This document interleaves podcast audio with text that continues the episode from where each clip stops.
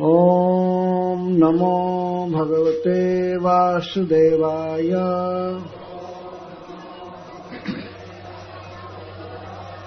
ॐ नमो भगवते वासुदेवाय।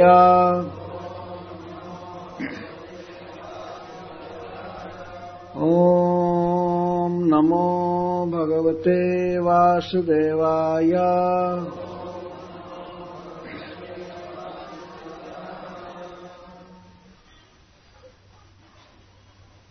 श्रीराजोवाच श्लोक तेरह से। अहो वयम् धन्यतमा नृपाणाम्।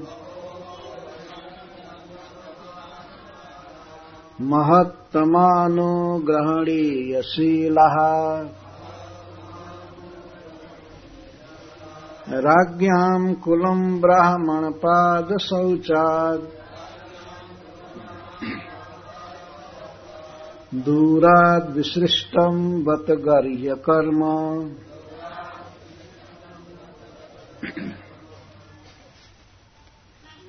तम्मोपया तस्यैव मेघस्य परावरेश। व्यासक्तचित्तस्य गृहे स्वभीक्षणम्।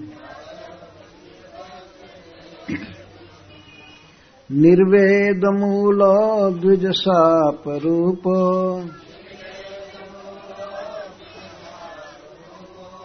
जत्र प्रसक्तो भयमासु धत्ते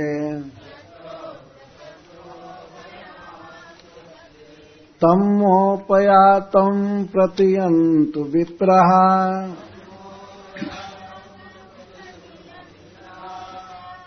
गङ्गा च देवी धृतचित्तमीशे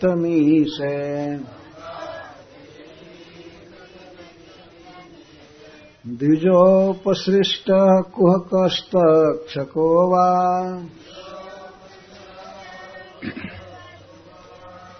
दशत्वलम् गायत विष्णुगाथः पुनश्च भूयाद्भगवत्यनन्ते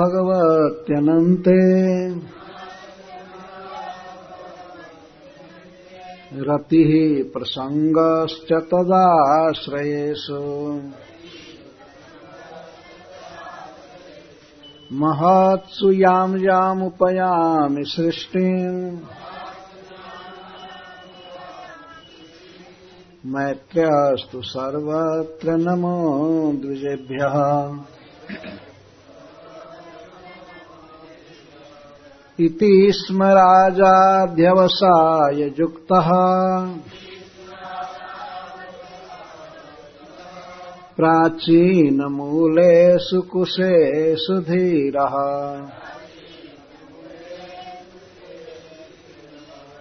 उदङ्मुखो दक्षिणकूलयास्ते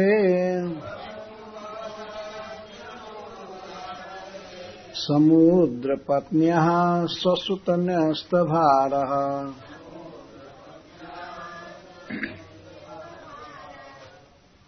अहो वयम् हम धन्यतमः। सबसे अधिक भाग्यशाली। नृपाणाम राजाओं में महत्तम महात्माओं के अनुग्रहणीय शीला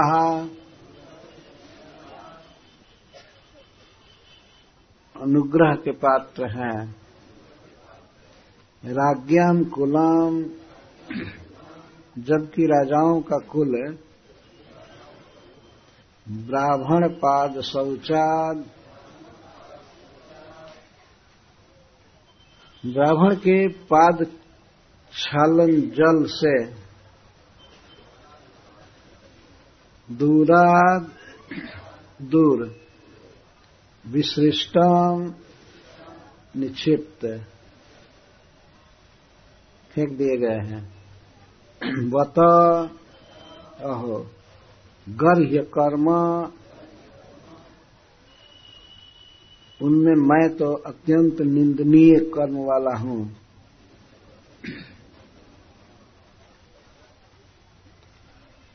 गंगा जी के तट पर जुटे हुए, अर्थात संवेत, अनेक महान पुरुषों का दर्शन किया महाराज परीक्षित ने। जिनका नाम कल बोला गया था यहाँ, अत्रि वशिष्ठ सेवन शरदवान, अरिष्ट नेमी भृगुरंगिराश्च इत्यादि। तो महाराज, परीक्षित, उन वैष्णवों के समाज में, ऋषि मुनियों के समाज में, उनकी इस प्रकार की कृपा देख करके अपने को धन्य कह रहे हैं। अहो वयम धन्य तमा नृपाणाम अहो हम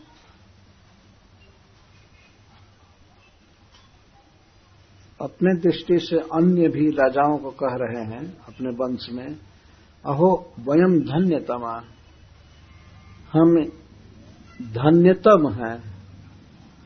धन्य से भी बढ़कर धन्यतर है और धन्यतर से भी बढ़कर धन्यतम। मतलब अत्यंत भाग्यशाली। राजाओं में हम लोग अत्यंत भाग्यशाली हैं। महाराज युधिष्ठिर आदि का अभिप्राय से भी कह रहे हैं, और अपने को भी।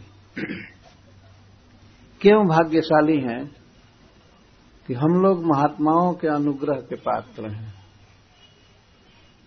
जब महाराज परीक्षित शरीर त्यागने वाले हैं, सात दिन के भीतर तो संपूर्ण ब्रह्मांड से इतने महान पुरुषों का आगमन, उनके परलोक की शुभ सूचना दे रहा था। उन सबका अभिनंदन कर रहे हैं और अपने भाग्य की सराहना कर रहे हैं। कहते हैं, वैसे तो राजाओं का कुल महात्माओं के द्वारा अत्यंत उपेक्षित होता है। शास्त्र में कहा गया है, धार्मिक नियम बनाते हुए कि मल, मूत्र और पैर का धोया हुआ जल, इसको बहुत दूर फेंकना चाहिए। आज का युग तो अजीब हो गया। मल, मूत्र को दूर फेंकना तो दूर की बात है और अटैच्ड बाथरूम में ही रखा है।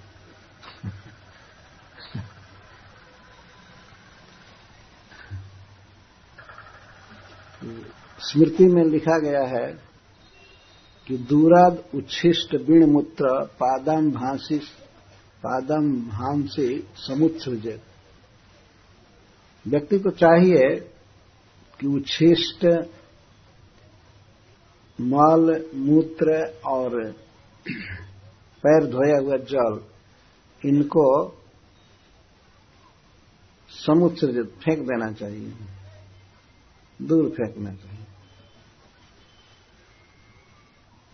तो महाराज परीक्षित कहते हैं कि हम क्षत्रिय ऐसे हैं कि जो भी अच्छे अच्छे महात्मा हैं, साधु हैं, सन्यासी हैं, वे हम लोगों को तो मल मूत्र की तरफ़ फेंक चुके हैं। मल से ब्राह्मण के चरण भवन जल से भी ज़्यादा दूर फेंक दिए। वास्तव में कोई भी सच्चा संत धनी आदमी से संपर्क करना नहीं चाहते। भगवान चैतन्य महाप्रभु तो कहते हैं, विषय धनी आदमी से संपर्क करने की अपेक्षा आत्महत्या श्रेष्ठ है। चैतन्य चेतामित में कहते हैं। और वो महाराज प्रताप रुद्र के संबंध में कहते हैं। जब सार्वभौम भट्टाचार्य उनको मनाते हैं कि आप दर्शन दीजिए, नहीं तो राजा प्राण छोड़ देंगे, वे आपसे बहुत प्रेम करते हैं। केवल नाम है राजा, वास्तव में वे भगवान कृष्ण के परम भक्त हैं महाराज प्रताप रुद्र। तो भगवान चैतन्य महाप्रभु यहाँ तक कहते हैं, उसका नाम राजा है ना? इतना ही काफ़ी है। नहीं नहीं, कभी मैं उससे भेंट नहीं कर सकता। तो सच्चे महात्मा वास्तव में धनी के चक्कर में नहीं पड़ते हैं। चक्कर क्या? दर्शन तक नहीं चाहते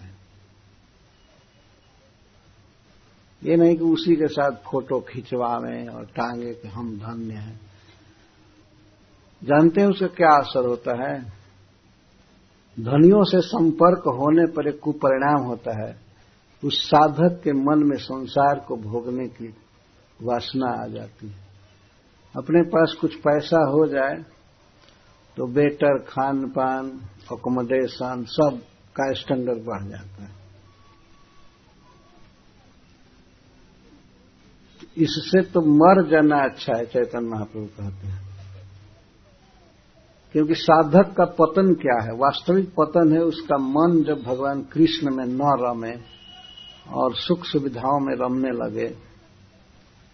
रमते रमते फिर विरक्त व्यक्ति में ये भाव आ जाए कि अब हमें विवाह करना चाहिए।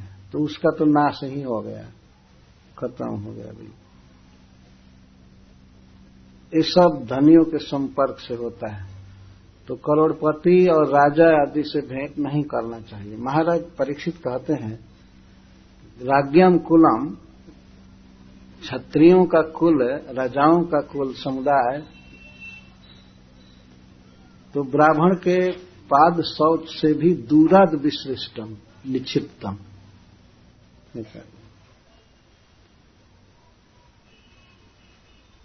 खास करके जो विरक्त ब्राह्मण है वे राजाओं से संपर्क नहीं करते यह ब्राह्मण का अर्थ है डिवोटी भक्त।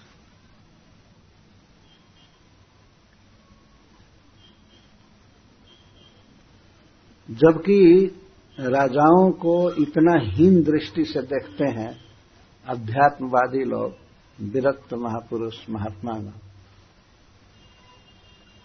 आज हमारा भाग्य देखो कि हमारे पास इतने महात्मा, पूरे ब्रह्मांड से सत्य लोक से, जन लोक से, महत लोक से, इस पृथ्वी से, सब जगह से आए हुए हैं। जिनको मलमूत्र की तरफ़ फेंका गया है, दूर, दूराद विशिष्टम, दूरात। मतलब चरण धो करके जल जितना दूर फेंका जाएगा, उससे भी दूर हम लोग फेंके गए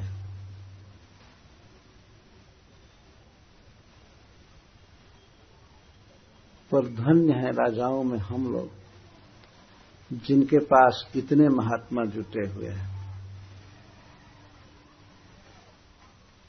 यथार्थ में ये महाराज परीक्षित का परम सौभाग्य वैसे तो पांडु वंश में जन्म लेने के कारण ही वे धन्य है। भगवान श्री कृष्ण का भक्त होने से धन्यतर हैं, पर भगवान श्री कृष्ण के भक्तों का समागम होने से धन्यतम। है यह भाव। इस संसार में किसी व्यक्ति के सौभाग्य को देखना हो तो सबसे श्रेष्ठ सौभाग्य उसी का है जिसको भगवान कृष्ण के भक्तों का संग प्राप्त है। इसे बढ़ करके धन दूसरा कुछ भी नहीं इसे बढ़ करके सौभाग्य दूसरा कुछ भी नहीं तो परीक्षित महाराज अपने को धन्यतम कहते हैं, जिनको केवल सातवें दिन ही मर जाना है। और ऐसा व्यक्ति कह रहा है कि मैं इस जगत में धन्यतम हूँ। सबसे श्रेष्ठ भाग्यवान। सात दिन की अवधि है जीने की, और ऐसे व्यक्ति अपने को भाग्यवान कह रहे हैं। बहुत दिन जी करके क्या होगा? थोड़े ही दिन जिए, लेकिन उसको जो चीज़ मिलना चाहिए जीवन में वो मिल जाए। तो वही भाग्यशाली है। महाराज परीक्षित अपने को भाग्यशाली कह रहे हैं। हम धन्य हैं। चार श्लोकों में उन ब्रह्मर्षियों का, वैष्णवों का स्वागत कर रहे हैं। तो सबसे पहले अपना ही भाग्य कहने लगे।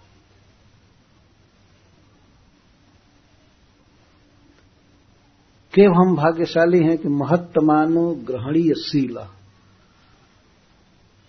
हमारा ऐसा वृत्त है हमारा ऐसा आचरण हुआ कि मैं महात्माओं का प्रिय बना वे हमारे पास आए। हम पर अनुग्रह करने की इच्छा इन पर हो गई, इनमें के हृदय में हो गई। तो मैं महात्माओं के द्वारा अनुग्रहणीय हूँ।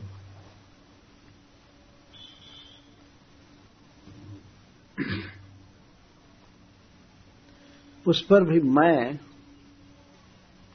मैं तो अगर अपने तरफ़ देखते हैं परीक्षित महाराज तो कहते हैं, मैं गर्ह्य कर्म मेरा कर्म तो अत्यंत निंदनीय है। ये अन्य राजाओं के लिए नहीं कह रहे, अपने लिए स्पेशल मेरा कर्म अत्यंत निंदनीय है। मैं ब्राह्मण का, परम वैष्णव का अपमान किया, उनके गले में सर्प डाला। उनके प्रति महती दोष दृष्टि किया। पर ऐसा होते हुए भी महात्माओं के ऐसे अनुग्रह का पात्र मैं बना हूँ। जीवन में शरीर त्यागते समय इतने भक्तों का, इतने महान भक्तों का समागम यह मेरे भाग्य की सूचना दे रहा है। वे समझ गए कि गंगा जी के तट पर जो वातावरण उपस्थित हुआ है, इतने महात्माओं का आना और गंगा जी का संग है। और इनके बीच में अवश्य मुझे श्री कृष्ण कथा का सौभाग्य मिलेगा। इसलिए वे विश्वास कर रहे हैं कि मुझे भगवान कृष्ण का चरण कमल मिलेगा। अब इस संसार में तो कोई आसक्ति है नहीं। विमर्शित है तया पुरस्तार पहले से ही जब राज करते थे, उसी समय से लोक परलोक स्वर्ग, पृथ्वी आदि के भोग को है समझ चुके थे। तुच्छ समझ चुके थे। और अब इतने महात्माओं के समागम से उन्हें विश्वास हो रहा है कि मैं भगवान कृष्ण के पास जाऊँगा। तो उससे भाग्यशाली कौन हो सकता है? मरने से पहले सारा वातावरण सिद्ध कर रहा है कि महाराज परीक्षित वैकुंठ जाएँगे भगवान के पास। तो उन्हें कहाँ अब मरने का शोक होगा, शरीर त्यागने का और सब।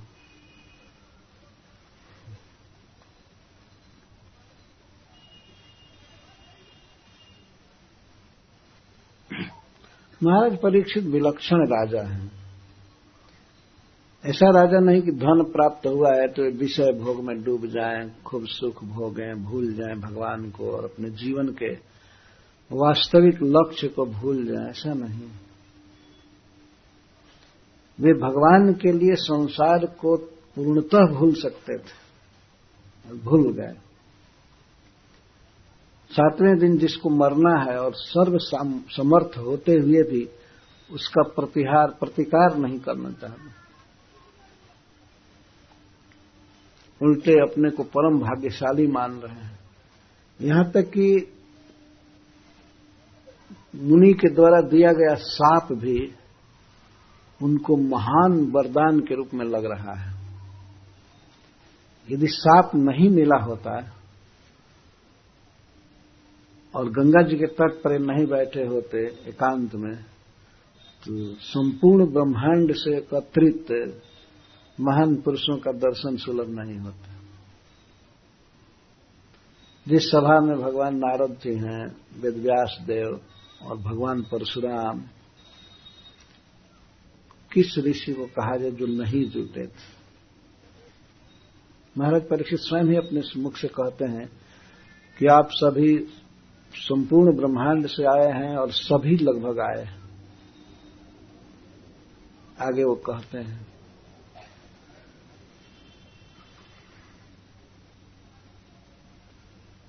तो जहाँ पर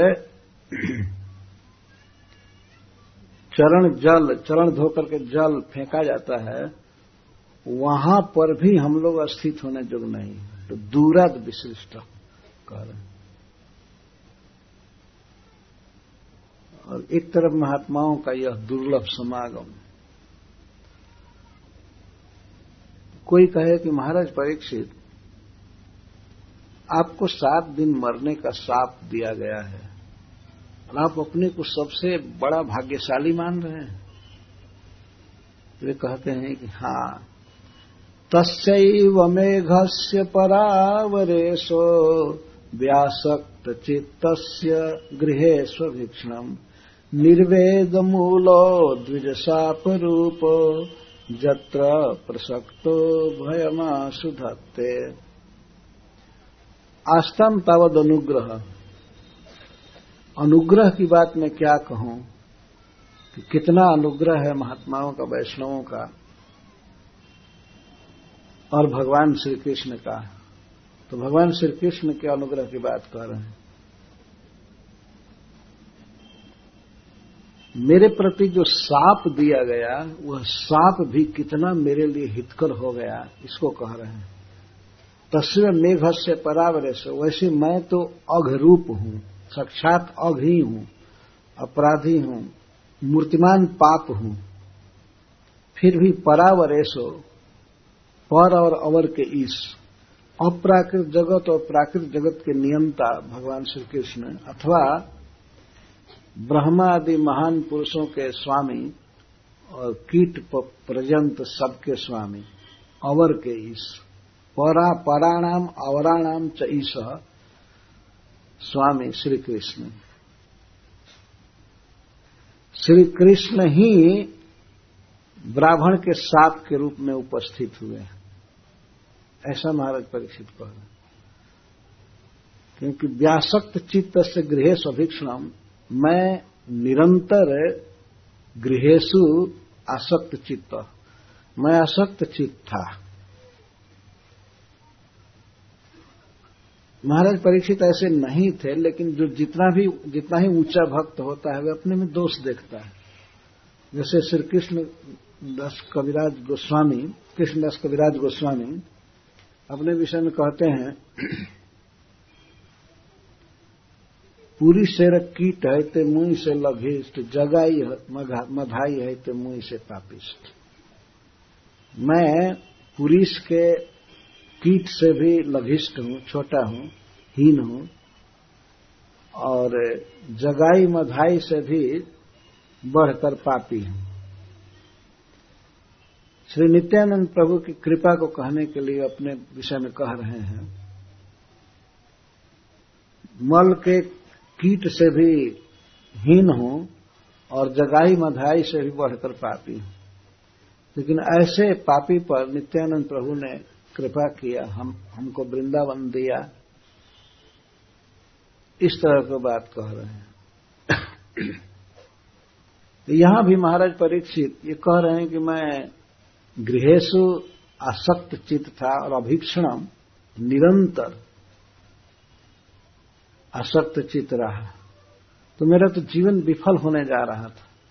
लेकिन भगवान श्री कृष्ण ही परावरेश श्री कृष्ण निर्वेद मूलो द्विजसाप रूप। ब्राह्मण के साप के रूप में मेरे सामने प्रकट हो गए। जो निर्वेद का मूल है। निर्वेद मूल हो, ये भगवान का विशेषण है। भगवान है निर्वेद से वैराग्य से प्राप्य हैं, प्राप्त होते जो व्यक्ति संसार में आसक्त है, वह कृष्ण को नहीं पा सकता।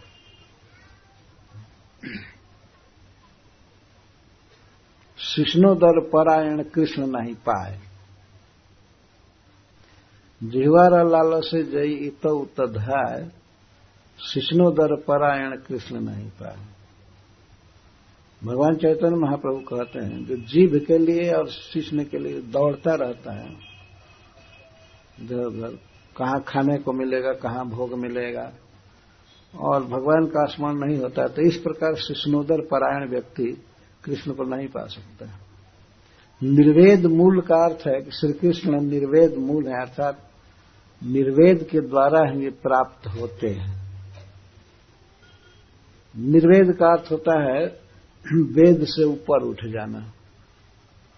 जैसे भगवान कहते हैं त्रैगुण विषय वेदा निस्त्रय गुणियो भव अर्जुन अर्जुन तीनों वेदों में वेदों में ये त्रिगुण का बहुत वर्णन है। प्राकृतिक जगत की व्यवस्था कैसे भोगा जाएगा, कैसे स्वर्ग मिलेगा। इन सब के लिए साधनों का वर्णन करता है वेद। तो जो वेद के अनुसार भी लगे रहते हैं कि हमको उत्तम पद मिले, धन मिले, संसार का सुख मिले तो इसको वेद कहते हैं।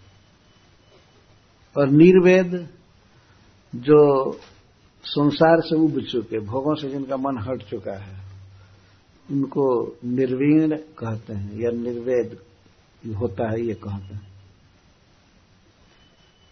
तो श्री कृष्ण को प्राप्त किया जाता है जब निर्वेद मन में उत्पन्न होता है, वैराग उत्पन्न होता है। इसलिए यहाँ पर परीक्षित महाराज भगवान को कह रहे हैं, निर्वेद मूल और द्विजसाप रूप, भगवान परावरेश श्री कृष्ण ब्राह्मण के साप के रूप में प्रकट हुए तो इससे इससे क्या फ़ायदा होगा? तो जत्र प्रसक्तो भयमा सुधत्त प्रसक्त व्यक्ति इस प्रकार के साप होने से भय मन में लाता है और संसार के भोगों से उसका मत, से घृणा हो जाती है। भगवान को प्राप्त करने की चेष्टा करते हैं। तो इस तरह से मुझ पर भगवान श्री कृष्ण की कृपा हुई है। वास्तव में उन्होंने ही साप दिलवाया है ब्राह्मण के द्वारा। यह अर्थ है कि ब्राह्मण के साप के रूप में आए हैं। ब्राह्मण के हृदय में प्रेरित प्रेरणा उन्होंने दिया, उन्होंने साप दिलवाया। है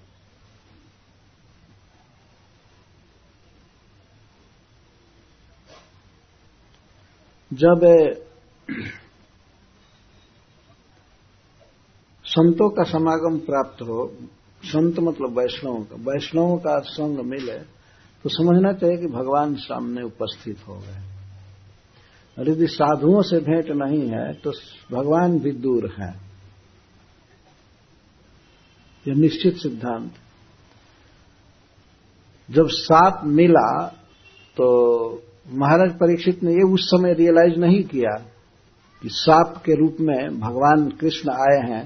अथवा कृष्ण ने साप दिलवाया है। भगवान ने कृपा करके मुझ पर। परंतु तुरंत ही उसी दिन जब इतने महात्माओं का समागम हुआ, तब वे समझ गए कि ये श्री कृष्ण की व्यवस्था है। महाराज परीक्षित कुछ भी आसक्त नहीं थे संसार में। वे तो परम भक्त थे भगवान कृष्ण के। पर श्री कृष्ण इस तरह से सिखाना चाहते हैं सारे जगत को कि इस संसार में चाहे व्यक्ति सम्राट हो, धन की प्रचुरता हो, और भी नाना प्रकार का सुख प्राप्त हो, परंतु ये जीवन का लक्ष्य नहीं है, क्योंकि इसको भोगने वाला राजा इसमें आसक्त नहीं हुआ, इससे घृणा किया और वो मेरे धाम को प्राप्त करने की चेष्टा की। इसको देख करके जगत के लोग सीखेंगे। इतना बड़ा राजा और इस संसार के सुख को त्याग दिया। भोगा नहीं। तो भगवान अपने भक्तों द्वारा जगत के जीवों को शिक्षा देते हैं, उपदेश करते हैं। परीक्षित महाराज समझ गए। जब इतने ऋषि मुनि वहाँ आए गंगा जी के तट पर तो तुरंत समझ गए कि भगवान का स्पेशल विधान है। वे मुझको अपने चरणों में लेना चाहते तो इससे बड़ा सुख क्या होगा? संसार बंधन से छुड़ा करके, इस प्राकृतिक देह से छुड़ा करके, और श्री कृष्ण अपने, अपना पार्षद बनाना चाहते इस सौभाग्य को, इस सुख को तो वास्तव में जो भक्त हैं, वही समझ सकते हैं। जैसा अवसर तुरंत मिल जाए। अपना कोई प्लान नहीं है। अपना प्लान दूसरा है, लेकिन कृष्ण का प्लान है कि परीक्षित को अपने धाम में बुलाया जाए। और ये कैसे समझे? तो ये समझ गए, इन वैष्णवों के समागम से समझ गए कि भगवान कृष्ण का विधान है। इसलिए बहुत प्रसन्न हुए। तो आगे वे कहते हैं तमोपयातम प्रतियंत विप्रा। गंगा च देवी धृत से द्विजोपसृष्ट कुहकस्तक्षको वा। दश त्वलम गायत विष्णुगाथा। अतः हे विप्रा, हे ब्राह्मणों, हे पूज्य पुरुषों तम माम उपयातम प्रतियंतु मैं आपकी शरण में हूँ। ऐसा आप जानिए, जनंतु। प्रतियंतु का अर्थ है, आप पतियाइए, जानिए। मैं आपकी शरण में हूँ। और फिर गंगा जी की तरफ़ देखकर कहते हैं, माँ गंगा भी हम पर कृपा करें, मैं इनकी शरण में हूँ। गंगा जी की शरण में हूँ और आप वैष्णव भक्तों के शरण में हूँ। आप ऐसे जानिए मुझे धृतचित्त मी से। मैं अपना चित्त भगवान श्री कृष्ण में रख चुका हूँ। मेरा चित्त अब कहीं जा नहीं रहा है। राज्य, संसार, वैभव आदमी बिल्कुल नहीं मैं आपकी शरण में हूँ और माँ गंगा की शरण में हूँ। ब्राह्मण के द्वारा प्रेरित, चाहे कोई कपट, कोई दूसरा दूसरा उपाय से अथवा डायरेक्ट तक्षक ही क्यों न मुझे डसे? तक्षक न से या तक्षक के बदले और दूसरा कोई मेरे मारने का उपाय हो, ब्राह्मण के साप से? तक्षक डसे या किसी भी तरह से मृत्यु हो हो। गायत विष्णु गाथा। आप सब भगवान श्री कृष्ण की कथा कहिए, गाथा कहिए। मरने की चिंता नहीं है।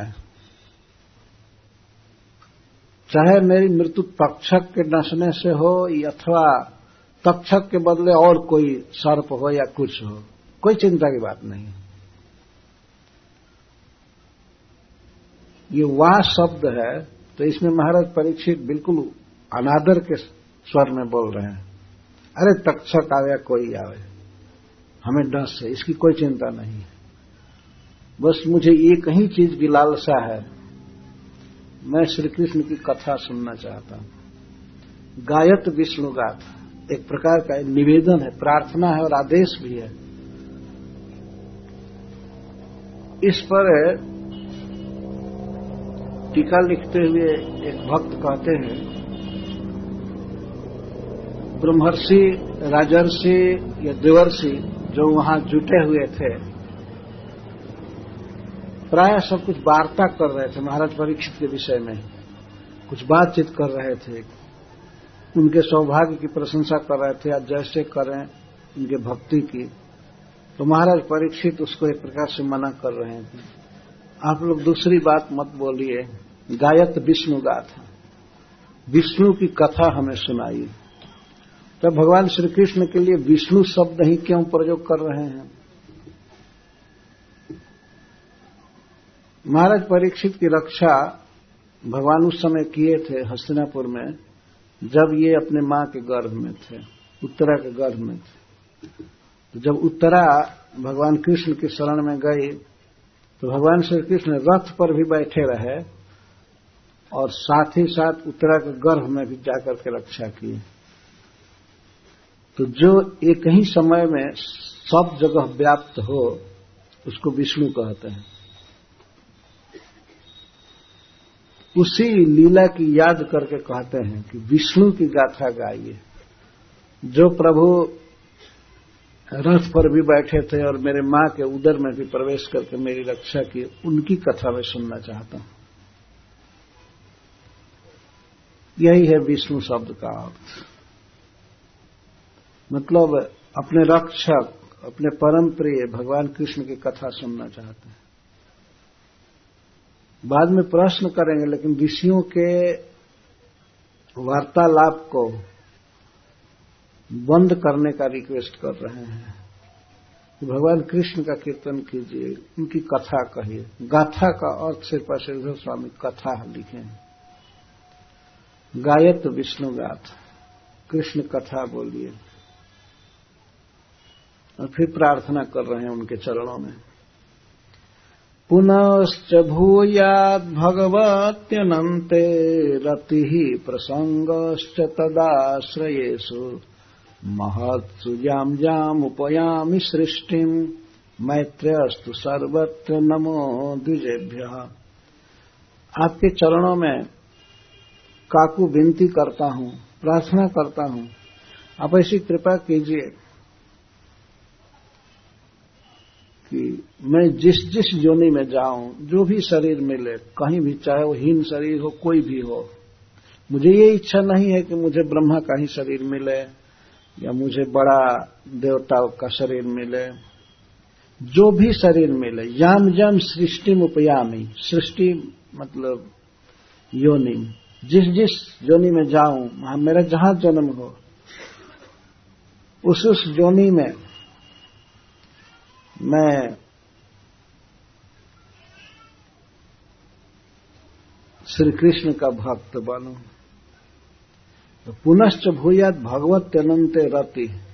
जब भी जन्म मिले, जैसे इस जीवन में मेरा कृष्ण से संपर्क रहा, इस तरह से पुनः फिर भगवान कृष्ण के चरणों में मेरी रति हो, मेरा प्रेम हो।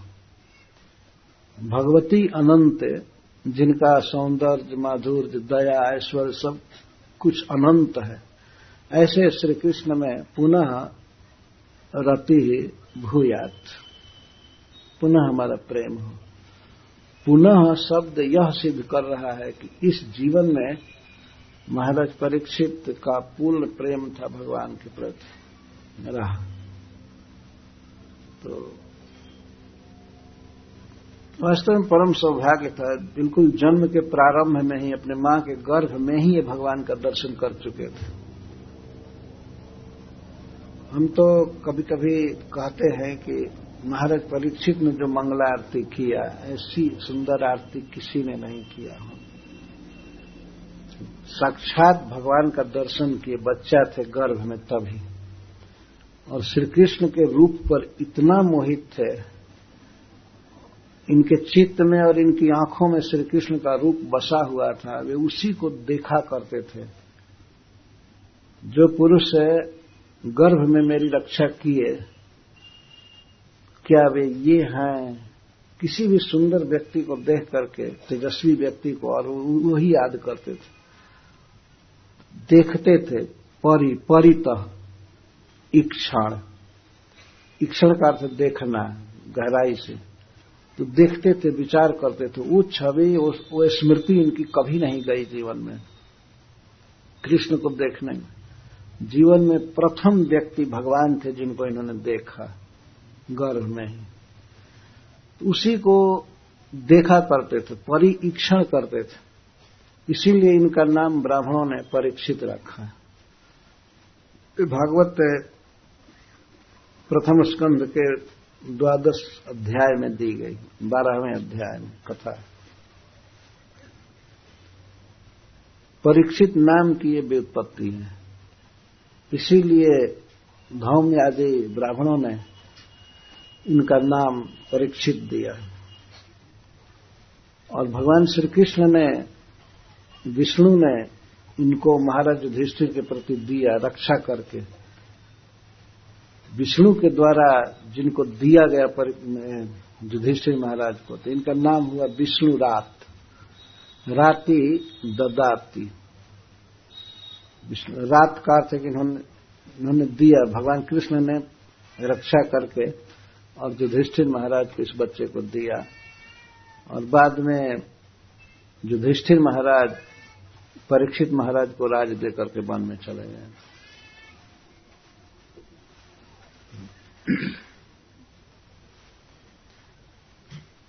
महाराज युधिष्ठिर की परीक्षित की प्रार्थना है कि पुनश्च भूयात भगवत अनंत रति प्रसंगश्च तदाश्रयेशु महत्सु जाम जाम उपयाम सृष्टि तो महाराज परीक्षित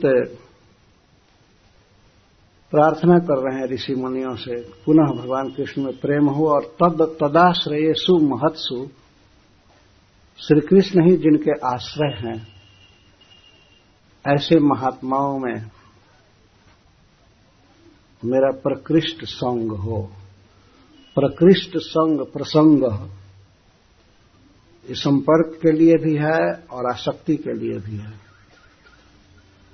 भगवान श्री कृष्ण के भक्तों में मेरी प्रकृष्ट आसक्ति हो और उनका ही संग मिले हमको, तथा सर्वत्र सब जगह सबके साथ मेरी मैत्री हो,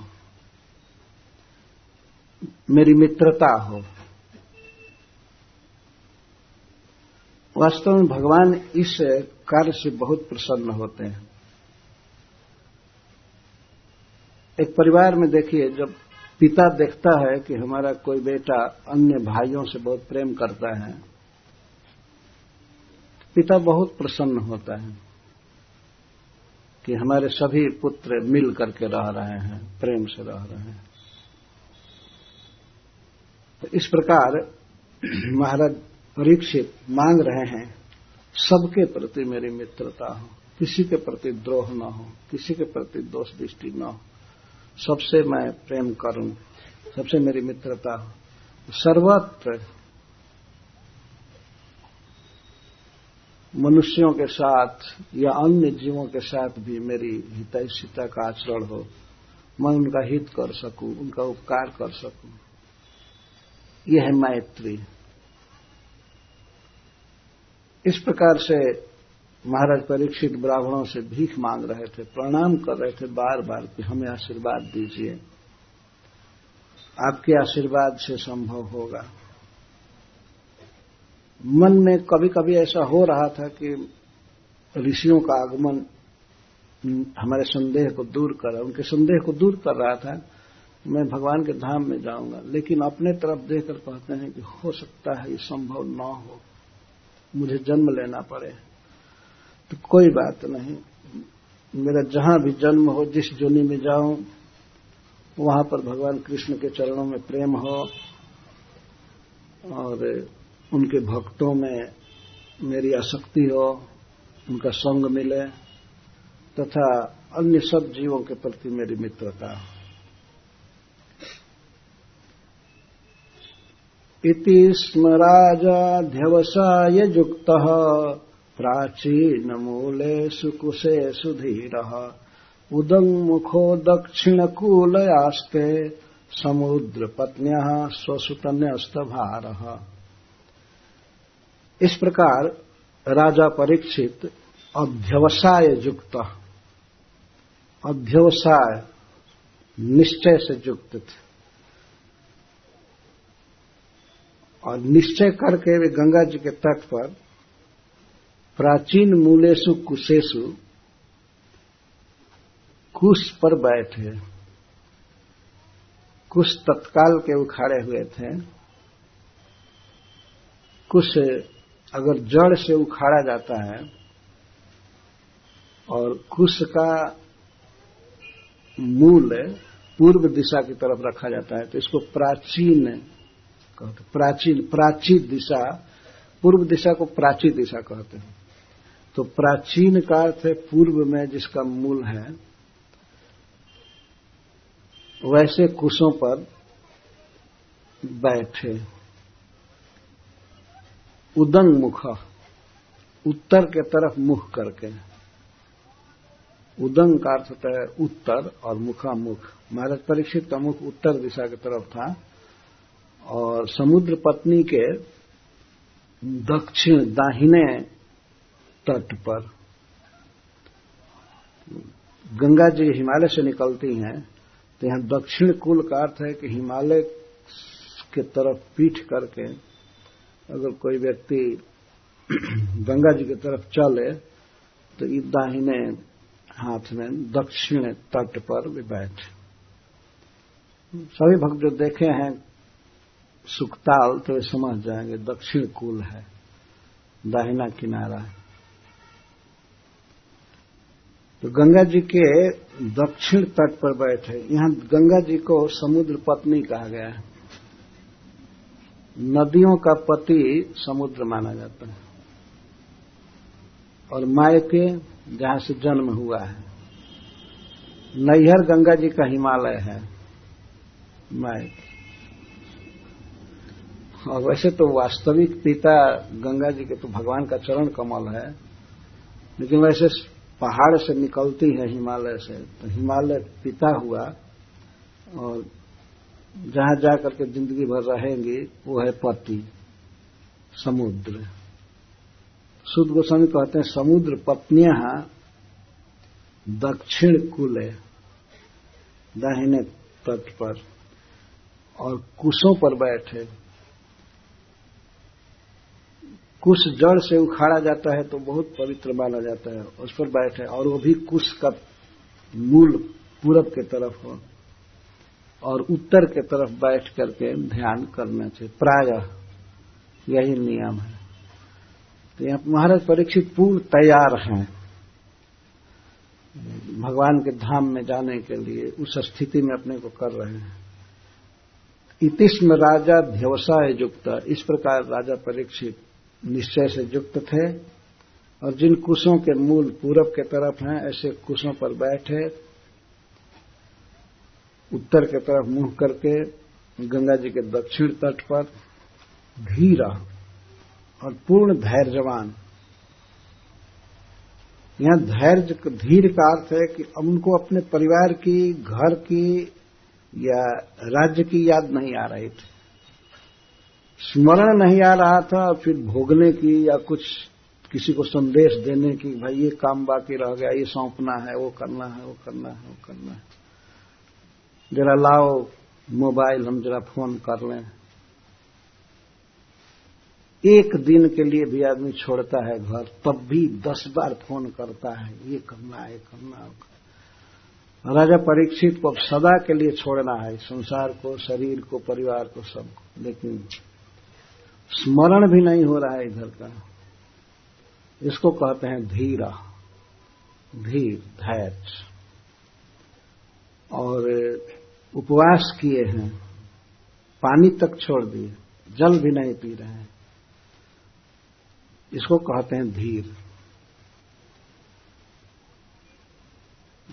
भगवान गीता में कहते हैं, देह नोस्मिन जथा देह कौमारम जौनम जरा, तथा देहांतर प्राप्ति धीरस तत्र न मूल्य धीर उसमें भ्रमित नहीं होता है। महाराज परीक्षित तो धीर शिरोमणि है। इस तरह से बैठ और स्वसूत्रन्यस्त भार। अपने पुत्र जन्मेजय को पहले ही वे भार राज्य दे दिए थे। घर छोड़ते समय ही वे राज्य दे दिए थे। न्यस्त कर दिए। तो इसका अर्थ है कि पूर्ण तैयार। जिधर से फ्री होना है, पूर्ण फ्री हो गए। और भगवान के धाम जाने की योग्यता पूर्ण कर ली है। उसमें वे परम योग्य हैं। और उसके बाद जब कृष्ण की कथा सुन, सुनेंगे सात दिन तो पूर्णता तो और पूर्णतम दशा में आ जाएगी। भगवान के धाम में जाने की योग्यता एकदम कंप्लीट हो जाएगी। तो स्वसूत्रनिष्ठ भार जो सांसारिक जिम्मेवारी थी या था सबको संभालना वो कर दिए पुत्र को दे दिए। किसी भी व्यक्ति को अपने जीवन के अंतिम समय में, चौथे पन में चार हिस्सा में उम्र बांटी तो कम से कम, चौथे पन में पुत्र को सब कुछ दे देना चाहिए। भार। और फ्री हो जाना चाहिए भगवान के भजन के लिए। तैयारी कर लेनी चाहिए वास्तव में। तो बिना तैयारी के ऐसे अकस्मात मर जाएँगे तो फिर नरक में हो सकता है, गिरना पड़े। महाराज परीक्षित पूर्ण तैयार हैं भगवान के धाम में जाने के लिए। यह शरीर छोड़ते समय भगवान में मन लगा रहे पूर्णतः। भले पुनर्जन्म हो, योनियों में जाना पड़े, शरीर लेना पड़े, उसके लिए भी वे कोई चिंतित नहीं थे। यही प्रार्थना थी ब्राह्मणों से और भगवान श्री कृष्ण से उनके चरणों में प्रेम हो, भक्तों से संग हो और सभी जीवों के प्रति हितैषिता हो, मित्रता हो।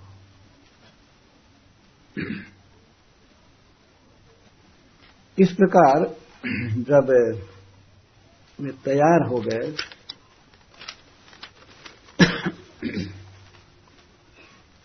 एवं च देवे प्रायोपविष्टे दिवि देव संघ प्रशस्य भूमौ व्यकरन् प्रसूनैः। मुदा मुहुर्दुम दुभयश्च नेदुह तो ऋषियों के समाज में जो स्वागत करेंगे महाराज परीक्षित का तो किए ही। जब महाराज परीक्षित बैठ गए कुश के चटाई पर, कोई चिंता नहीं घर की, केवल भगवान का स्मरण कर रहे थे। उनके इस दृढ़ निश्चय को देख करके दिवी देव संघा, देवताओं का समुदाय स्वर्ग में, आकाश में, इनके ऊपर प्रसन्नता से फूल बरसाने लगा। देवता लोग आकर के स्वर्ग से आकाश में स्थित होकर और फूल बरसाने लगे। प्रसून व्याकिरण, फूल बरसाने लगे और प्रशंसा करने लगे, प्रशंसा करके बोलने लगे। प्रशस्य भूमो व्यकिरण प्रसून महाराज परीक्षित जब आमरण उपवास करके बैठ गए यदि निर्णय करके जब महात्माओं से उन्होंने अपना निर्णय सुनाया, मुझे ये करना है, ये करना है, मेरे जीवन में प्राप्तव्य भगवान श्री कृष्ण का चरण कमल है, और कुछ नहीं, आप ऐसी कृपा कीजिए। और कोई चर्चा नहीं, कोई संकल्प नहीं दूसरा। महाराज महाराज परीक्षित के इस निर्णय को सुन करके जब बैठे आसन पर तो देवता लोग झरझर झर फूल बरसाना चालू किए और प्रशंसा कर रहे थे। प्रशस्य, प्रशंसा कर रहे थे। धन्य है महाराज, धन्य है। इस पर शिल प्रभुपा जी प्रपोर्ट लिखते हैं, वास्तव में देवता लोग उस व्यक्ति पर बहुत प्रसन्न होते हैं जो भगवान की भक्ति करता है। महाराज परीक्षित के इस आमरण उपवास की खबर तुरंत मिल गई स्वर्ग में। तो वे देवता आया करके महाराज परीक्षित की प्रशंसा करने लगे, आकाश में फूल बरसाने लगे। देव संघा और इन देवताओं के द्वारा बजाई हुई दुमदुमियाँ बजने लगी, चारों तरफ़ बजाने लगे। छ शब्द इसमें लिखा गया है, मुदई, मुदा मुहुर दुदुमयश्च ने दुमदुमयश्च। दुमदुमियाँ बजने लगी, नगाड़े बजने लगे, शंख बजने लगे, चकार से अनुक्त समुच्चय, जो नहीं कहा गया है, वो सब बाजा बजने लगे देवताओं के द्वारा।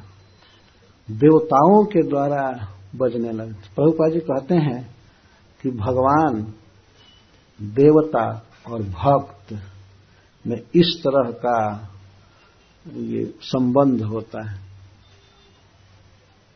भगवान की भक्ति की बात सुन करके देवता प्रसन्न हो गए और महाराज परीक्षित की प्रशंसा करने लगे, फूल बरसात करके जो लोग देवताओं को नहीं मानते हैं, वास्तव में ये उनके हृदय की गंदगी है। रियलाइज़ नहीं कर पाते हैं। देवता भी हैं, मनुष्य भी हैं। तो महाराज परीक्षित के समय तक तो एक लोक से दूसरे लोक में जाने की यात्रा चालू थी, यातायात सुलभ था। अब इस समय पता नहीं चंद्रमा पर जाना, आना है सब झूठ बोलते हैं कि क्या करते हैं। अभी संदेह ही है। और जाते भी हैं तो दूसरों को नहीं ले जा सकते। कभी कभी तो कहते हैं कि हम वहाँ पर प्लॉटिंग करेंगे, और उसके लिए आप दीजिए बिलियंस ऑफ़ डॉलर बहुत डॉलर मांगते हैं और हम आपके लिए ज़मीन रखेंगे। तो आपको और आपके बेटा तक को नहीं मिलेगा, आपके पौत्र को हो सकता है मिल। अलॉट कर लीजिए अभी। बाद में हम देंगे। तब तक वो जो पैसा लिया है वो मरकर चला जाएगा। कोई जिम्मेवार नहीं होगा। इसीलिए पौत्र को देने की बात कही। इतना लेट क्यों करते हो भाई? जब प्लॉटिंग किए हो तो पहले तो तुम ही रह जाओ, किसी एक को भेजो। आखिर सब लौट आते हैं। शिला प्रभुपाद जी खुलकर कहे हैं कि कभी नहीं गए हैं। जो स्पीड बताते हैं विमान का, उस स्पीड से वहाँ नहीं पहुँचा जा सकता है। जितने टाइम बताते हैं, इतना टाइम लगा। और सबसे प्रमाणिक कि ये नहीं गए हैं, और एक प्रमाण मिला। एक बार ये लोग दिखा रहे थे कि हम गए चंद्रमा पर, और वहाँ झंडा गाड़ करके आए हैं। ध्वज रोपण करके आए। और इसके पहले बता चुके हैं कि चंद्रमा पर हवा नहीं है। अपना हवा लेकर के जाना पड़ता है, सांस लेने तो झंडा का जब वो फ़ोटो दिखाए तो झंडा हवा से लहरा रहा था। इस पर प्रश्न किया गया। लेकिन लोग इतने क्रोधी हैं कि प्रश्न भी अब नहीं कर सकते। तो जब आप चंद्रमा पर झंडा गाड़ करके आए हैं तो हवा में कैसे लहरा रहा है? इसका अर्थ है कि इस पृथ्वी पर ही कहीं गाड़ करके फ़ोटो लेकर तब दिखाते हैं, चंद्रमा से लेकर के आए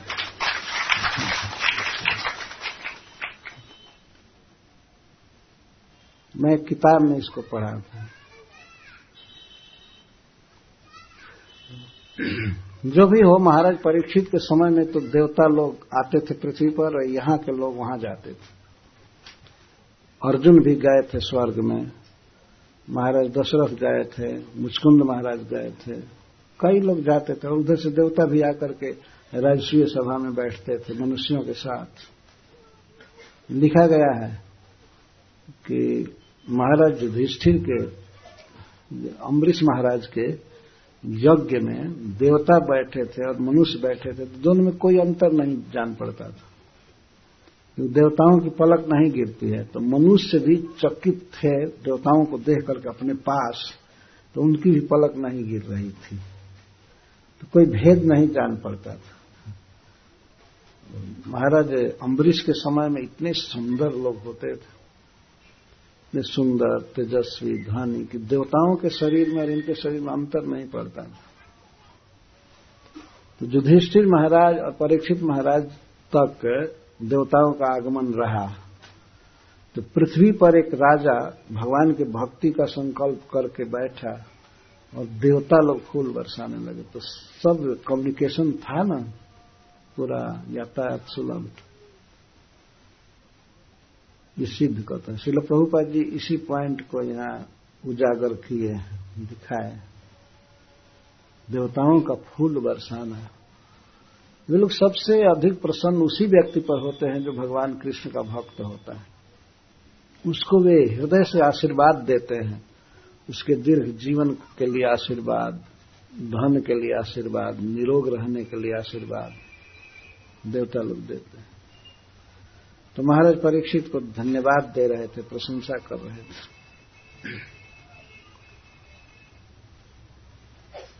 ये तो देवताओं की बात है। महाराज परीक्षित के प्रति देवताओं का क्या रिएक्शन हो रहा था, उसको बताया अब वहाँ पर जुटे हुए ब्रह्मर्षियों का, ऋषियों का महाराज परीक्षित के प्रति क्या उद्गार हो रहा? है महर्षयो वै समुपागता ये प्रशस साध्वित्यनुमोदमाना ऊचु प्रजानुग्रहशील सारा। जदुत्तम श्लोक गुणाभिरूपम महर्षय महर्षि जन ये समुपागता, जो महाराज परीक्षित के निकट आए थे, कल जिनकी कथा हुई तो ये सभी देवताओं के पुष्प वर्षण और प्रशंसा के बाद, नगाड़ा आदि शांत होने के बाद, ये लगे प्रशंसा करने। बताइए एक भक्त की प्रशंसा स्वर्ग में देवता कर रहे हैं और इस पृथ्वी पर समस्त ब्रह्मर्षि, देवर्षि, राजर्षि कर रहे हैं।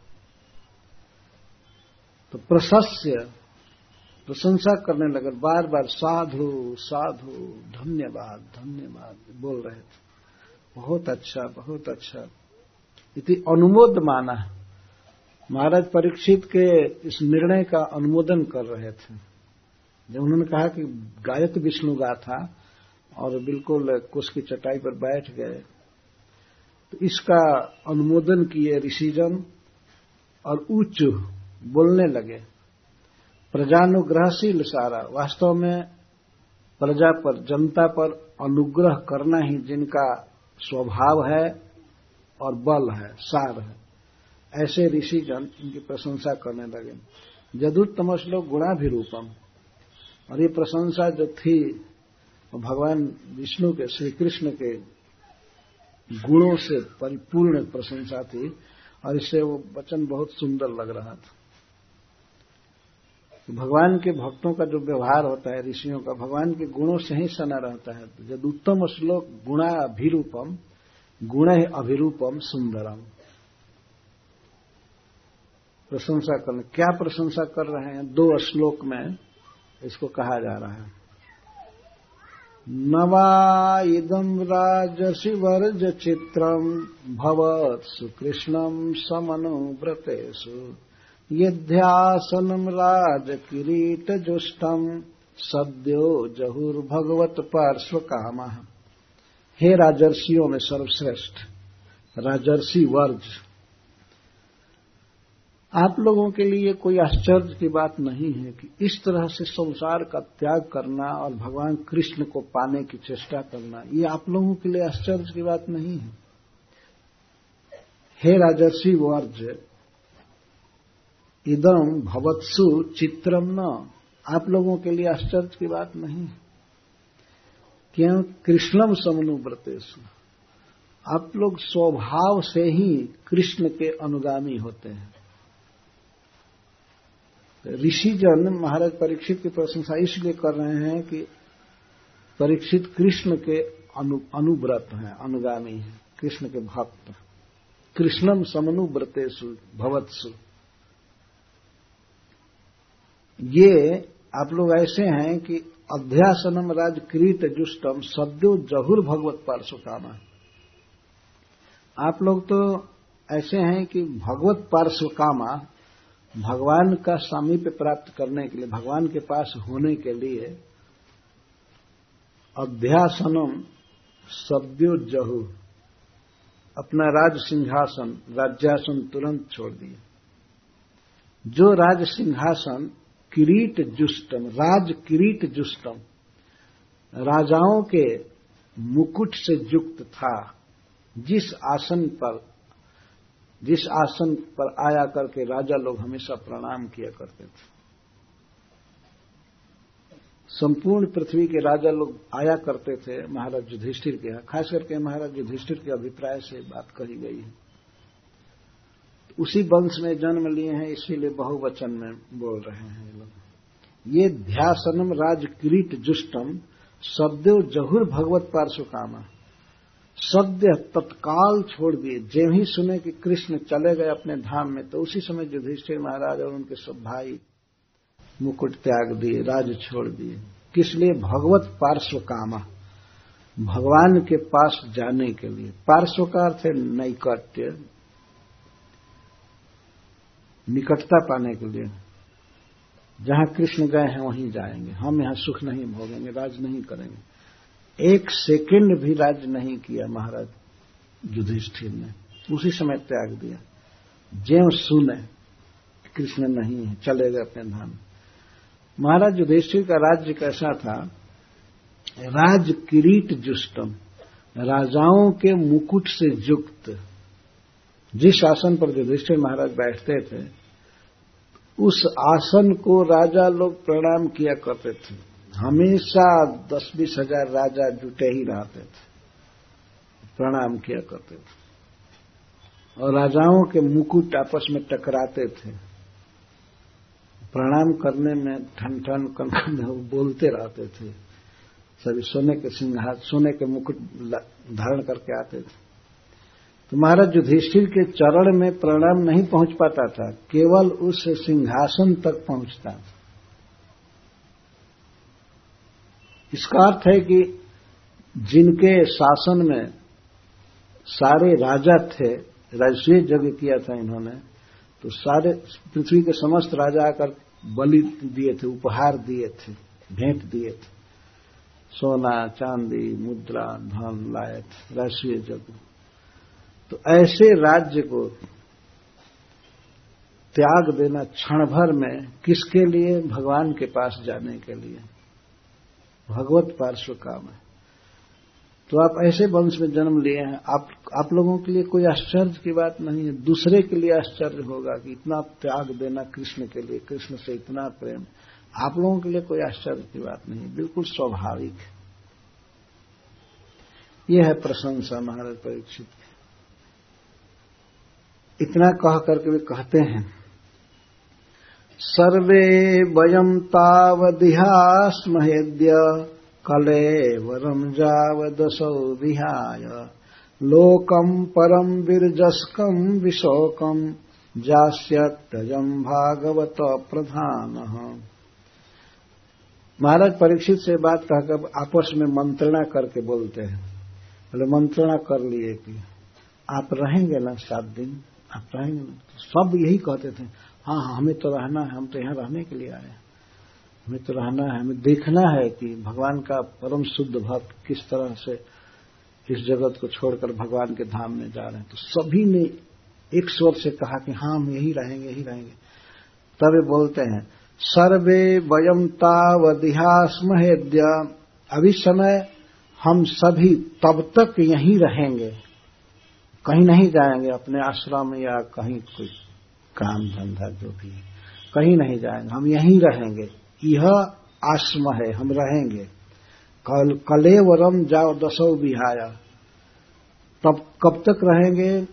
जब तक महाराज परीक्षित कलेवरम बिहाया अपना शरीर छोड़ करके और लोकम परम ब्रजस्कम विशोकम जासत्य एवं भागवत प्रधान भगवान के धाम गोलोक में जब तक नहीं जाएँगे, तब तक हम यहीं रहेंगे। तो इनके देह त्याग तक यहीं रहेंगे, हम देखेंगे।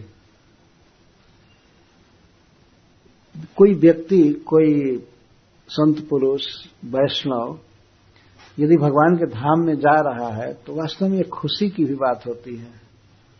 बहुत प्रसन्नता होती है, ये सोच करके भगवान के धाम में जा रहा है। लेकिन दुख भी होता है।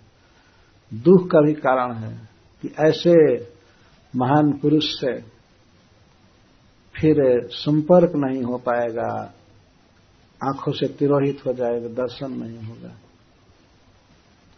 ये सोच करके दुख होता है। लेकिन वे जा रहे हैं भगवान के पास, इससे बहुत प्रसन्नता होती है। वैष्णवों का जो अंतर्धान होता है तो इसको हमारे वैष्णव समाज में विजयोत्सव कहते हैं। कभी कभी उसको लोग विरहोत्सव कहते हैं। विरह उत्सव नहीं होता है। लगा देते हैं, विरहोत्सव हो रहा है। विरह कोई उत्सव नहीं। विजयोत्सव है वास्तव में। क्या विजय? माया को परास्त करके और भगवान के धाम में प्रवेश करना बैकुंठ विजय। तो बैकुंठ में भगवान के धाम में भगवान के पार्षद स्वागत करते हैं और यहाँ से ले भी जाते हैं पार्षद। वहाँ बहुत स्वागत होता है। बहुत आनंद छाता है कि भगवान के धाम में कोई गया। और वहाँ के पार्षदों में कोई ये कॉम्पिटिटिव भावना नहीं है कि अब ये आया, धक्का करेगा, हमारा सुख शेयर करेगा। ऐसा नहीं है। वैकुंठ अनंत है, अद्भुत है। वहाँ कोई जाता है तो बहुत बड़ा उत्सव मनाया जाता है। वहाँ तो उत्सव तो रात दिन उत्सव मय ही है। कोई नया उत्सव मनाने की आवश्यकता नहीं पड़ती है।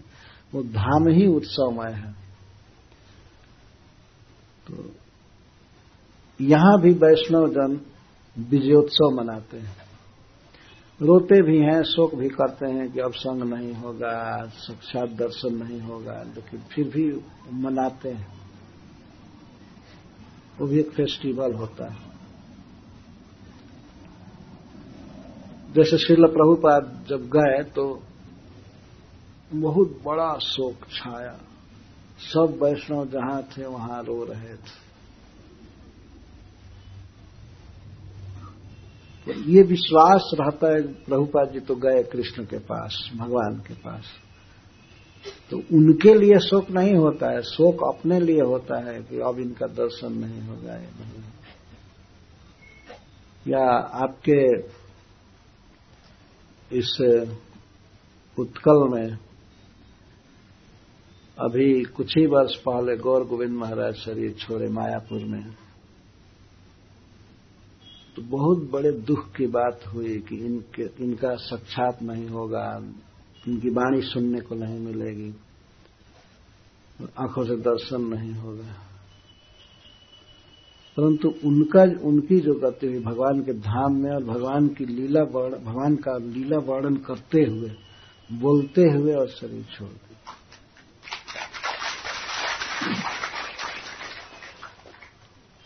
जिस समय वो बातें कर रहे थे, और ऐसे तकिया था सिलेक्ट करके, और बोल रहे थे, जगन्नाथ जी सामने थे। बहुत अच्छा से बोल रहे थे। मैं था तो खूब हंस हंस करके बातें करते थे।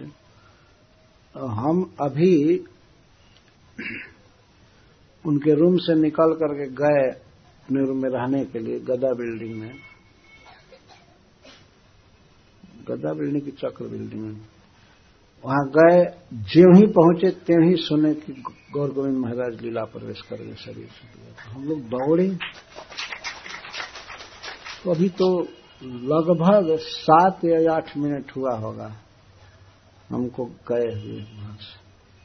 तो सुनाई पड़ा है। इतना प्रसन्नता से लीला वर्णन कर रहे तो ऐसे भक्त भगवान के धाम में गए, इसमें कोई संदेह नहीं हो सकता है। भगवान के धाम में शरीर छोड़े, भगवान में मन लगा था, लीला वर्णन कर रहे थे। पर दुख तो होता है कि संग छूट गया उनकी वाणी सुनने को मिलती है टेप में सीडी में, लेकिन वो साक्षात सन तो महाराज, परीक्षित चले जाएँगे भगवान के धाम में, ऋषियों के हृदय में दुख भी है। इसीलिए वे कहते हैं कि हम फिर यह दुर्लभ अवसर नहीं मिल पाएगा। दुर्लभ रहेगा राजर्षि परीक्षित का संग। अतः जब तक हैं, तब तक हम यहीं रहेंगे, इनको देखते रहेंगे। और यहाँ से हम कहीं नहीं जाएँगे। सर्वे वयम तावदिहास मयद्य कहते, सर्वे वयम, हम सभी तब तक यहाँ रहेंगे जब तक महाराज परीक्षित कलेवर त्याग कर बैकुंठ में जाएँगे। किस लोक में? कलेवरम विहाय असौ लोकम, परम लोकम। परम का अर्थ होता है सबसे श्रेष्ठ। इस प्रकृति में ये अप्राकृत या प्राकृत सभी लोकों में सबसे श्रेष्ठ है यहाँ परम का अर्थ है गोलोक। बैकुंठ प्लैनेट में बैकुंठ लोक में अनेक भगवान के लोक हैं। सब कई अलग अलग सब हैं। सब एक ही समान है, कोई खास अंतर नहीं। लेकिन उसमें बैकुंठ में जो जो सुप्रीम है, वो उसको गोलोक कहते हैं। सबसे श्रेष्ठ। उस गोलोक में तीन डिवीज़न है डिवीज़न नहीं कहेंगे, क्या कहेंगे ब्रज मथुरा और द्वारका। तो महाराज परीक्षित भगवान के पार्षद होंगे। शिल प्रभुपाद जी लिखते हैं गोलोक, परम, वैकुंठ, या अप्राकृत धाम वीरजस्कम। लेकिन वीरजस्कम से सुद गोस्वामी ये कह ही दिए, या वो ऋषि लोग कह रहे हैं, निर्मायम, जो माया से रहित है, अप्राकृत है, चिन्मय स्पिरिचुअल धाम सबसे श्रेष्ठ। रजोगुण जहाँ नहीं है, अर्थात माया का कोई प्रभाव नहीं है, वो मायातीत अप्राकृत। और विशोकम जहाँ कोई शोक नहीं है, उस धाम में जाएँगे। ऋषि लोग अभी पहले दिन ही सूचना दे दिए। उनकी वाणी से कितना अच्छा शब्द निकल रहा था। ये महाराज परीक्षित शरीर छोड़ करके वैकुंठ जाएँगे। इसमें तो कोई संदेह नहीं था। ऋषियों की वाणी है। वहाँ भगवान नारद जी बोल रहे हैं वेदव्यास देव बोल रहे हैं, सब ऋषि लोग बोल रहे हैं। जास्यति अयम भागवत प्रधान। जास्यति जाएँगे। इस पर सिद्धल स्वामी जी प्रश्न करते हैं कि कोई पूछे ऋषियों से कि आप कैसे जानते हैं कि परीक्षित भगवान के धाम में जाएँगे? तो उसका वही उत्तर देते हैं ऋषि लोग अयम भागवत प्रधान। ये भागवतों में सबसे श्रेष्ठ है परीक्षित भगवान कृष्ण के भक्तों में सब, सर्वश्रेष्ठ है। तो सामान्य भक्त भी जाता है वैकुंठ में, इनका, इनके विषय में क्या संदेह? तो भागवत प्रधान है। अयम भागवत प्रधान। परम बिरजस्कम विशोकम लोकम जास्यति। और जब तक ये जाएँगे, तब तक हम यहीं रहेंगे। हम कहीं नहीं जाएँगे।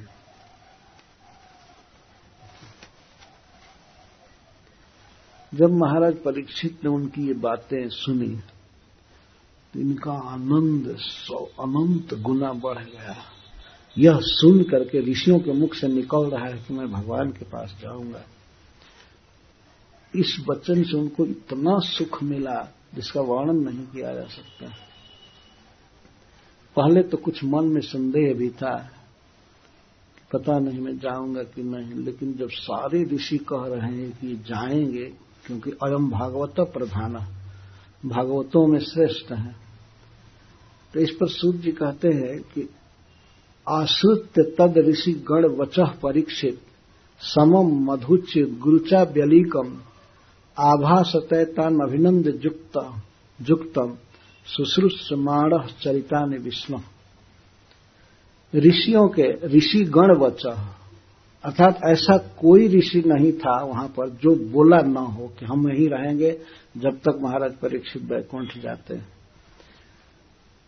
उनके इस वचन को सुनकर महाराज परीक्षित को बहुत सुख मिला और वचन कैसे कैसे थे? समम।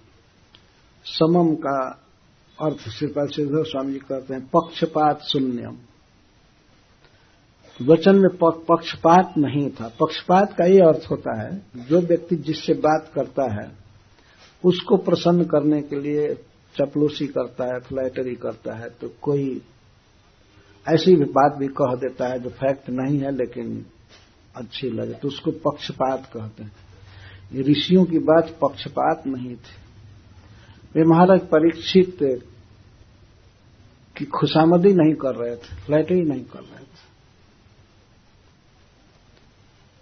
इसको गुजराती में बराबर या बरोबर कहते हैं। बराबर।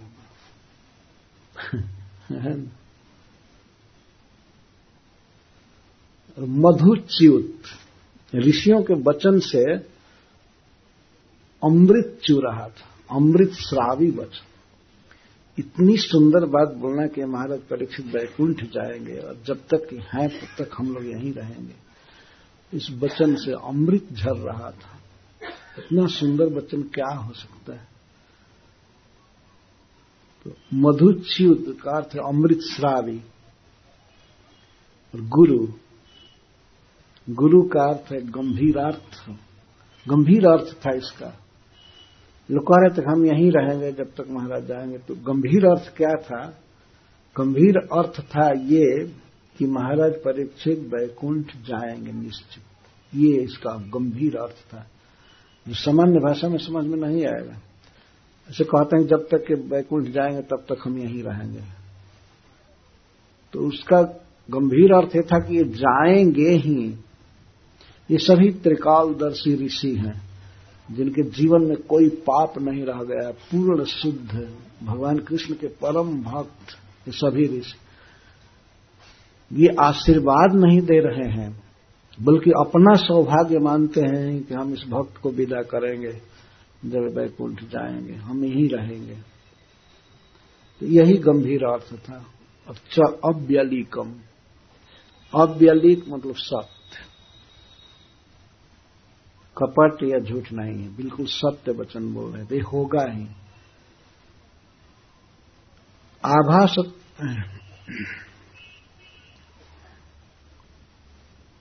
आभास तैन अभिनंद युक्तम तो महाराज परीक्षित इन ऋषियों का अभिनंदन करके और बहुत ही उपयुक्त बात बोले। क्या इच्छा थी इनकी? वैकुंठ जाना तो एकदम पूर्व निश्चित था इनका।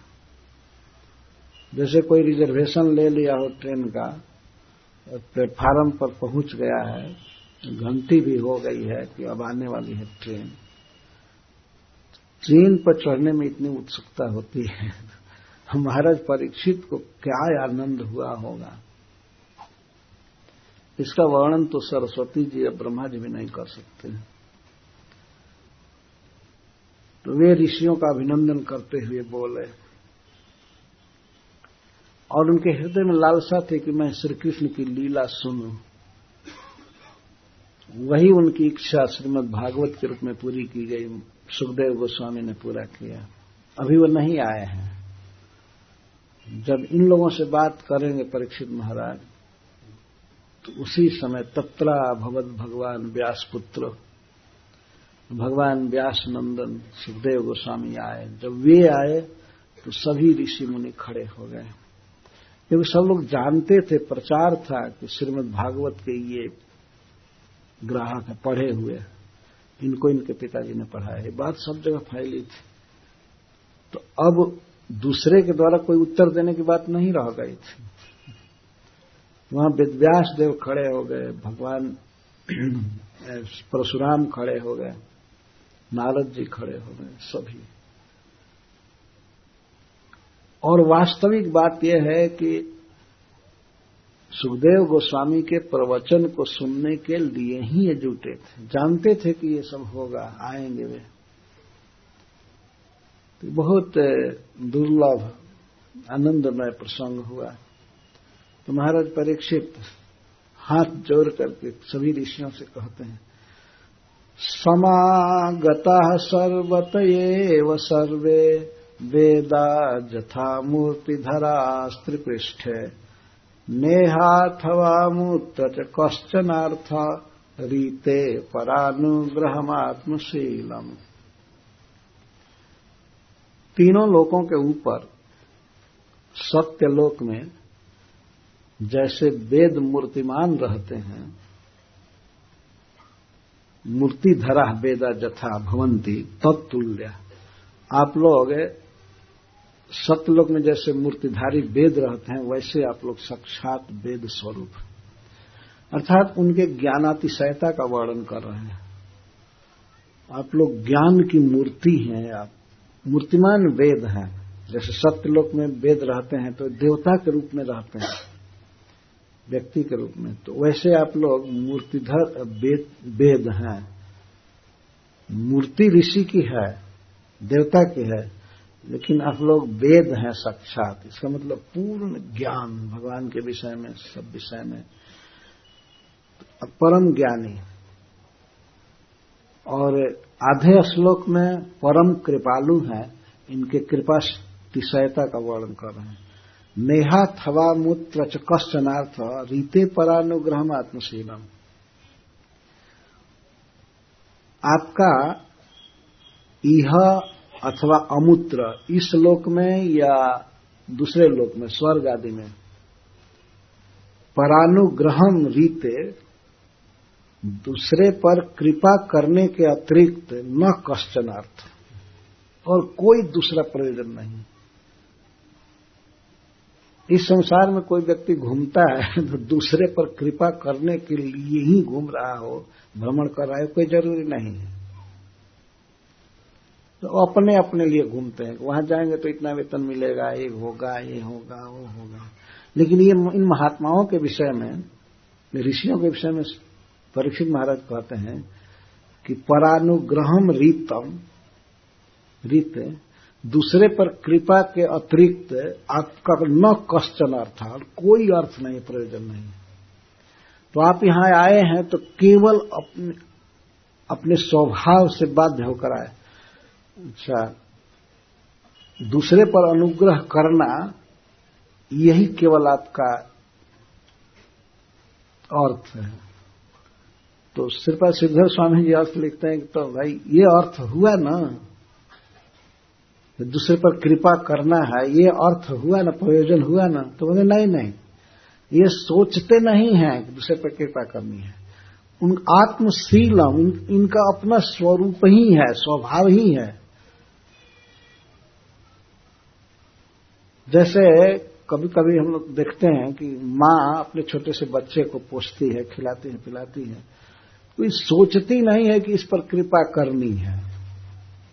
उसका स्वभाव है, बच्चे को पोषना है। ना? कोई ये सोच करके नहीं कि ये हमारी ड्यूटी है, करनी चाहिए, ये हमारा लक्ष्य है, ये आत्मशीलम। श्रीपाद सिद्धर स्वामी जी लिखते हैं, त्रयाणाम लोका नाम पृष्ठ है ऊपरी सत्य लोक, वेदा जथा मूर्ति धरा भवंती, तत्तुल्या भवंत। ज्ञानातिशय मुक्तवा कृपालुता कृपालुता माह नेहेति। भवताम प्रयोजनम परानुग्रहम बिना न अस्ति दूसरे पर कृपा के अलावा अनुग्रह के अलावा आपका कोई प्रयोजन नहीं है। तरही स एव अर्थ हस्यात तो, तो दूसरे पर कृपा करना अर्थ हुआ ना? दूसरे पर कृपा करना है। पर न आत्मशीलम स्वस्वभावम। दूसरे पर कृपा करना आपका स्वभाव ही है। कि सोचना नहीं पड़ता कुछ भी। सहज स्वभाव है, दूसरे पर कृपा करना।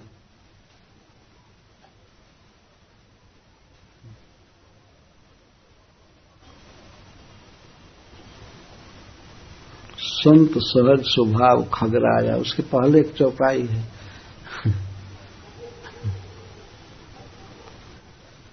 सहज स्वभाव है। जैसे मिश्री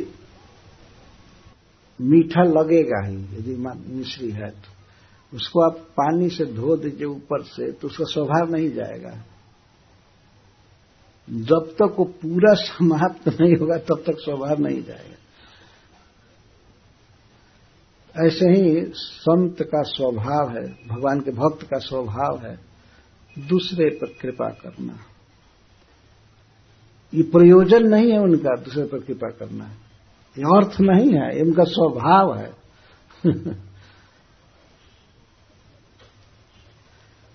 तो आप सब आए हैं यहाँ पर तो मैं एक पूछने योग्य बात पूछ रहा हूँ।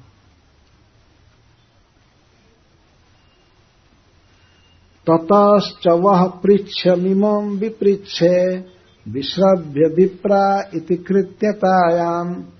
सर्वात्मना म्रियमाणैश्च कृत्यम् शुद्धम् च तत्र मृषताभियुक्तः। अतः थोड़े समय के लिए आपका संग प्राप्त हुआ है। तो मैं आपसे एक पृच्छ्यम विपृच्छ पृच्छ्यम का अर्थ पूछने योग्य, प्रस्तव्यम। प्रस्तव्य पूछ रहा, पूछने योग्य पूछ रहा। बहुत सावधानी से पूछ रहे हैं। पूछने योग्य पूछ रहा, जिसको पूछना चाहिए वो मैं पूछ रहा। ऐसा नहीं कि फालतू जैसे लोग पूछते हैं, वैसे कुछ पूछ रहा है। ततश्च वह वह वह का अर्थ है जुस्मा कम मैं आप लोगों से इमम पृच्छ्यम विपृच्छ। ये प्रस्तव्यम विपृच्छ। पूछने योग्य एक बात पूछ रहा हूँ। तो क्या आपको विश्वास है कि हम लोग जानते हैं उसको और हम उचित उत्तर देंगे? हाँ, विश्रव्य विश्वासम कृत्वा।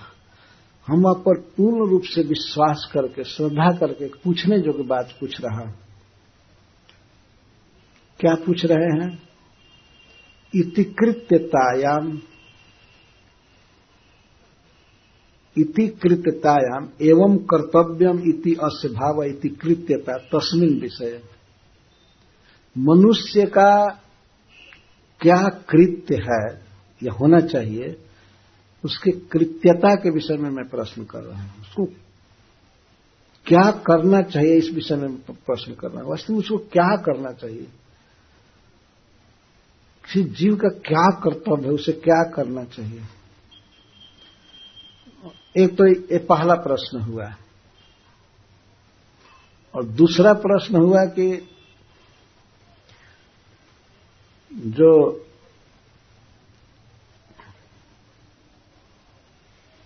म्रियमाण है, उस उस पर भी एक प्रश्न शब्द छुड़िए सर्वात्मना। मनुष्य का सर्वात्मना सर्वा अवस्थासु, सभी अवस्थाओं में, सभी देश में, सभी परिस्थिति में, सब तरह से क्या कर्तव्य है? ये मैं प्रश्न, पूछने जब पूछ रहा बहुत सुंदर प्रश्न है। और दूसरा प्रश्न एक स्पेशल पूछ रहा हूँ कि जो म्रियमाण है, जो मृत्यु के पंजे में है, मरणशील हैं उनके लिए कृत्य क्या है? सामान्य सबके लिए क्या कर्तव्य है? और उस पर भी जो म्रियमाण हैं, मरने वाले हैं, मृत्यु के पंजे में उनको क्या करना चाहिए? और वह भी मैं पूछ रहा हूँ, उसको बताइए। ऐसा नहीं कि कोई भी साधन बता दे। अनेक साधन लोग बताते हैं, लेकिन हम शुद्ध हम शुद्ध साधन सुनना चाहते हैं। जिसको करने से पहले का पाप सब खत्म हो जाए और आगे पाप न हो पापों का रिएक्शन न भोगना पड़े, फल न भोगना पड़े, ऐसा साधन क्या है? तो दो प्रश्न किए ना? दो प्रश्न। सर्वथा सभी अवस्थाओं में मनुष्य का क्या कर्तव्य है? और जो सर्वथा म्रियमाण है, उनके लिए शुद्ध कृत्य क्या है? से बहुत से कर्म है संसार में, लेकिन वो शुद्ध नहीं होता, उसमें कुछ पाप लगता है। और पहले के कर्मों का वो पाप काट नहीं पाते हैं। फल भोगना पड़ता है। तो कर्म का रिएक्शन का। तो मैं शुद्ध साधन सुनना चाहता हूँ। दो प्रश्न हुआ। सबके लिए समान रूप से कर्तव्य बताइए और म्रियमाण के लिए कर्तव्य क्या है? शिल प्रभुपाद जी इसको पॉइंट में लिखते हैं। कि जो म्रियमाण है, उसके लिए कृत बताइए तो ऐसा संसार में कौन है जो म्रियमाण नहीं है? अरे, मृत्यु चाहे दो दिन में हो, चाहे सात दिन में, चाहे सौ वर्ष के बाद हो, मृत्यु तो निश्चित है तो म्रियमाण तो सब है। और इस समय जो हॉस्पिटल में जाते हैं, जिनको रोग है, वो भी म्रियमाण ही समझिए। उनको ये नहीं मानना चाहिए कि नहीं नहीं, हम मरने वाले नहीं हैं। अभी कोई ठीक नहीं कब मरना है तो उसको मृियमाण कहते हैं। तो सब तो मृियमाण ही है, प्रभुपाद जी कहते हैं। और श्रीपाद श्रीधर स्वामी भी यही लिखते हैं, सब म्रियमाण दोनों प्रश्न का एक ही अर्थ हुआ है, एक ही अर्थ हुआ क्या कर्तव्य है इस विषय में? आप सब विचार करके और बताइए। तत्र इस विषय में अमृषत अमृषत का अर्थ विचारयत। आप विचार कर लीजिए और विचार करके कृपया आप बोलिए। अभिजुक्ता आप सब भगवान की भक्ति में लगे हुए हैं। परम ज्ञान है आपको। अब मूर्तिमान वेद है और कृपा है ही। दूसरे पर अनुग्रह के अतिरिक्त आपका कोई उद्देश्य या प्रसार प्रयोजन नहीं है। का स्वभाव है। तो मैं आपके चरणों में मांग रहा हूँ।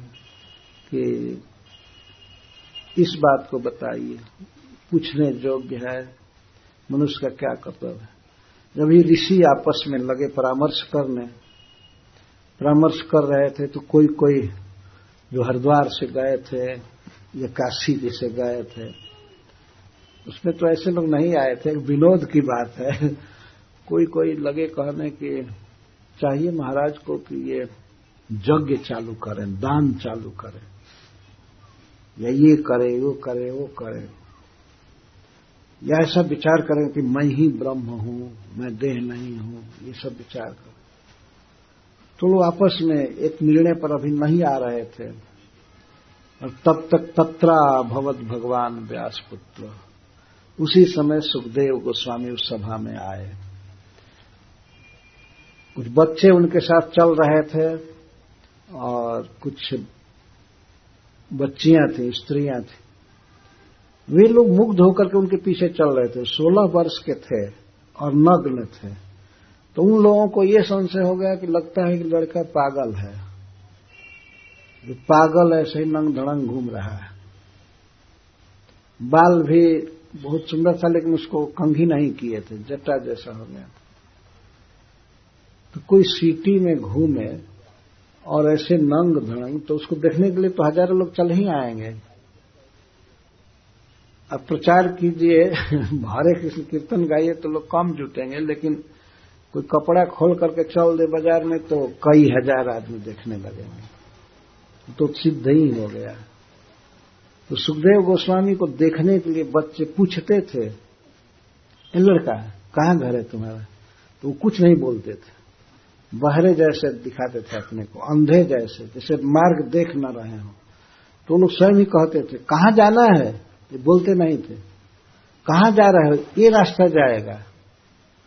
फिर लड़कियाँ कभी कभी सोचती तो हो, ब्रह्मा की ऐसी गलत सृष्टि है। इतना सुंदर लड़का बनाया, लेकिन पागल बना दिया। तो लोग पीछे पीछे जा रहे थे, पूछते हुए जा रहे थे, कुछ बोल नहीं रहे थे। जाते जाते जब सभा में पहुँचे तो समस्त ब्रह्मर्षि, राजर्षि, देवर्षि की सभा उठ गई। सब लोग खड़े हो गए।